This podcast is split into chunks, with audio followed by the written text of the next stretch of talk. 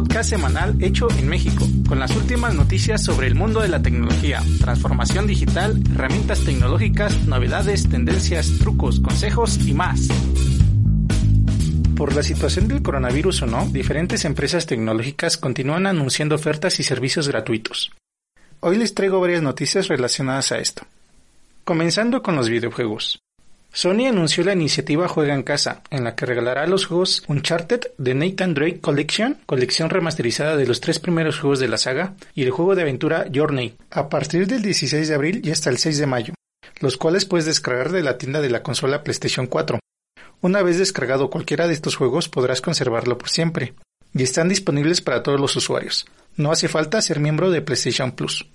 Uncharted es un excelente juego de aventura que no necesita presentación, y Journey, estrenado en 2012, también se trata de un interesante juego que describe la travesía de un viajero a lo largo de un extenso desierto para llegar a la cúspide de una montaña, mientras explora las ruinas de una antigua civilización. Por otra parte, la tienda Epic Games está regalando desde su página web a partir del 16 de abril el juego de mundo abierto Just Cause 4 y la aventura narrativa Wheels of Aurelia, ambos para PC.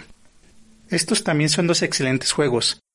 Just Cause es una exitosa saga, y Wheels of Aurelia, una novela visual y un videojuego de aventura en la que el jugador controla el vehículo de una mujer que conduce por la autopista italiana Vía Aurelia en 1978. Si bien el juego es bastante corto, ofrece 16 finales distintos. Así que no te pierdas la oportunidad de obtener estos juegos. Por otro lado, si te gustan los juegos clásicos tipo Sega, Love, la famosa compañía desarrolladora de videojuegos, acaba de lanzar una aplicación para Android llamada Love Classics 20 años, y en la que reúne 30 de sus mejores juegos clásicos de los últimos 20 años y que puedes jugar de manera totalmente gratuita. Hasta aquí los videojuegos gratuitos, pero en el mismo tema de los videojuegos les hablaré sobre Resident Evil, una franquicia que continúa teniendo éxito. El remake de Resident Evil 3, Nemesis, ha conseguido superar la barrera de los 2 millones de copias vendidas en todo el mundo en apenas 5 días. Y la venta digital del juego también ha sido todo un éxito, ya que representa casi el 50% de las ventas. Por otra parte, el remake de Resident Evil 2 ya acumula 6.5 millones de copias vendidas, mientras que el Resident Evil 7 ha conseguido superar la barrera de los 7 millones de copias. Las plataformas de streaming tampoco se quedan atrás, y hoy también tenemos ofertas y anuncios.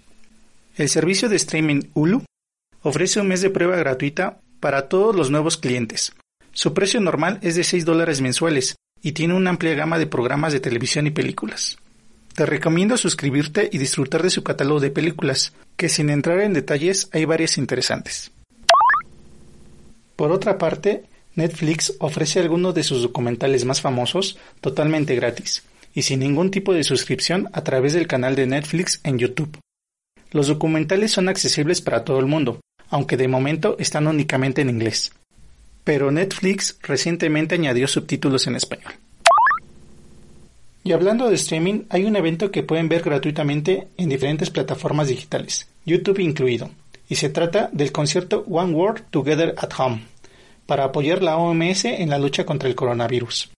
Un evento que se llevó a cabo el sábado 18 de abril y logró juntar a varias artistas y bandas de calibre internacional. Con un cartel tan importante y al líder de Coldplay, Chris Martin, y a Lady Gaga como principales organizadores, es algo que no te puedes perder. En cuanto a aplicaciones, varias son las que han anunciado cambios atendiendo a la situación actual. Comenzamos con la mensajería. Telegram, la aplicación que hace competencia a WhatsApp, añadió una nueva función. Ahora en los mensajes reenviados aparece el nombre del autor original. Además, en caso de presionar el nombre de dicho autor, te llevará a un enlace para comunicarte con él. Esto es un gran paso en contra de las cadenas que difunden información falsa o no verificada. Y con esto podemos saber siempre quién es la fuente del mensaje. En la configuración de la aplicación se puede modificar la privacidad de los mensajes reenviados para evitar recibir un mensaje de un desconocido. Pero si uno de tus mensajes es reenviado, ahí siempre estará tu nombre. Las plataformas de streaming también tienen novedades. La versión web de Apple Music ya está disponible para cualquier usuario. La página es prácticamente una calca de la aplicación de escritorio, aunque para poder disfrutar de este servicio requiere iniciar sesión con un ID de Apple y también, evidentemente, contar con una suscripción activa a Apple Music. De lo contrario, únicamente te ofrece una previa de 30 segundos en los temas. Por otra parte, la versión web de Instagram permite ver e interactuar con las transmisiones en vivo, algo que era exclusivo de la aplicación móvil de Instagram. También habilitará una opción que te permitirá subir las transmisiones a Instagram TV para que el contenido dure todo el tiempo que desee el creador. Comentar que Instagram TV es una aplicación de video vertical creada por Instagram que intenta competir con YouTube y Twitch. Para aquellos que necesiten ilustraciones para sus proyectos, también hay un anuncio interesante. La compañía FreePic, especializada en el desarrollo de recursos gráficos gratuitos, ha lanzado una nueva plataforma web llamada Stories by FreePic, que cuenta con unas 1500 ilustraciones diferentes, pero con la particularidad de que cada elemento de las ilustraciones se puede personalizar y o animar. La herramienta permite cambiar el color, mostrar u ocultar elementos, así como elegir la animación de entrada y o bucle. Una de las herramientas de programación más importantes hoy en día tiene una excelente noticia. GitHub anunció que los repositorios privados ahora están disponibles gratuitamente en todas sus cuentas. A través de su blog mencionó que cada desarrollador en la Tierra debería tener acceso a GitHub y el precio no debería ser una barrera. Ahora el plan básico de GitHub para equipos y desarrolladores se llama Free y ofrece todas las funciones básicas sin costo alguno, es decir, repositorios privados para usuarios ilimitados. También redujo el precio de sus planes de pago. El plan Team pasó de 9 dólares a 4 dólares mensuales. Los planes de pago incluyen funciones avanzadas, páginas, wiki, ramas protegidas y soporte personalizado. Además, dependiendo del plan, cada cuenta de GitHub recibe una cantidad de minutos gratis para acciones y almacenamiento de paquetes. Esto es para repositorios privados, porque los repositorios públicos no tienen ningún límite de uso. Los clientes que hayan pagado anualmente el plan Pro o el plan Team antes del 14 de abril recibirán un reembolso por la diferencia en aproximadamente 30 días. En relación a la programación, hay una nota interesante respecto al antiguo lenguaje de programación COBOL, que sigue muy vivo. Los anticuados sistemas de las oficinas de empleo en Estados Unidos están escritos en COBOL, esos sistemas algunos no se han actualizado en más de una década. Están saturados, inoperativos o amenazan con colapsar. Razón por la cual en Estados Unidos buscan desesperadamente programadores COBOL. En Massachusetts dicen que tuvieron que localizar a toda prisa a 500 programadores para poner orden. E IBM ha lanzado un programa de capacitación para quienes tengan a bien ampliar sus conocimientos para este nuevo mundo. Para terminar el tema de la programación, tengo una nota interesante sobre Raspberry Pi, esta computadora de bajo costo y del tamaño de una tarjeta de crédito. La Raspberry Pi está vendiendo muchísimas unidades debido a la situación actual. Ha vendido 640.000 unidades en marzo, siendo el mejor mes desde el lanzamiento de la primera generación en 2012. Este aumento en ventas va acompañado de un mayor número de usuarios que acceden a Raspbian, el sistema operativo de Raspberry Pi Foundation que en marzo se apuntaron 90.000 usuarios. De hecho, se están usando Raspberry Pi para luchar contra el coronavirus, ya que con una Raspberry Pi 0, Arduino y el código que se ha compartido de manera gratuita en GitHub, se puede crear un respirador automático. Para terminar esta sección, 5 notas rápidas o titulares de la semana. Doctor Strange 2 estará dirigida por Sam Raimi, el creador de la saga de terror Evil Dead y director de la primera trilogía de la película Spider-Man. Disney Plus estrenará este 4 de mayo una serie documental del Mandalorian. Por desgracia, la segunda temporada, incluso antes de que surgiera el coronavirus, estaba programada para finales de 2020. Pokémon Go activará las incursiones remotas, para combatir contra otros Pokémon de otros jugadores desde casa. Las incursiones remotas también permitirán cumplir los logros y tareas asociadas, igual que una incursión estándar. El Mobile World Congress se celebrará en Barcelona hasta 2024, extendiendo su contrato actual por un año más.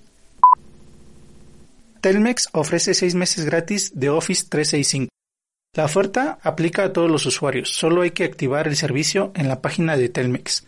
Cabe señalar que después de los seis meses se empezará a cobrar el servicio por medio del recibo Telmex. Voy a terminar este podcast con información sobre el espacio.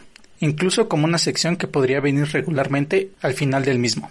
3, 2, 1.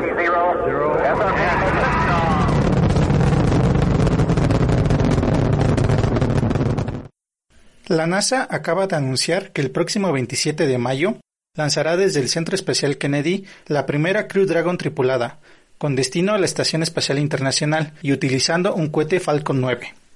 A bordo irán los astronautas de la NASA, Doug Hurley y Bob Beacon, que planean quedarse en la estación espacial varios meses.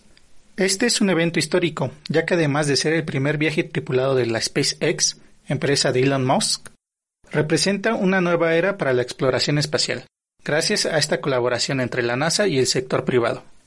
Con ello, los Estados Unidos podrán dejar de depender de los rusos y tomar el control de los viajes espaciales, enviando nuevamente astronautas estadounidenses en cohetes estadounidenses desde suelo estadounidense, algo que no ocurría desde 2011. En lo que respecta a los datos técnicos de la misión, el nombre que ha recibido es Demo 2, o Lanzamiento América, y si las condiciones climáticas son favorables para ese día, a las 4.32 pm, hora local, la nave emprenderá su vuelo. Finalmente, si esta misión resulta exitosa, es probable que para 2021 puedan materializarse los viajes privados a través de estas naves creadas por SpaceX. Por la otra parte, el 17 de abril, la Soyuz MS-15 aterrizó sin contratiempos, trayendo de vuelta a tres astronautas de la Estación Espacial Internacional. Por cierto, Rusia ha suspendido la fabricación de los cohetes Soyuz debido al COVID-19, pero tiene 12 listos para despegar y otros 40 ya construidos a la espera de que se les asigne una misión. Eso es todo por hoy. Mi nombre es Irving Yusel y este fue el episodio número 3 del podcast Use Me, el cual puedes consultar en el sitio web del mismo nombre, use.me. Si te ha gustado, por favor suscríbete en cualquiera de las plataformas disponibles, comparte en tus redes sociales y comenta preferentemente en iBooks. Gracias por escucharme y hasta pronto.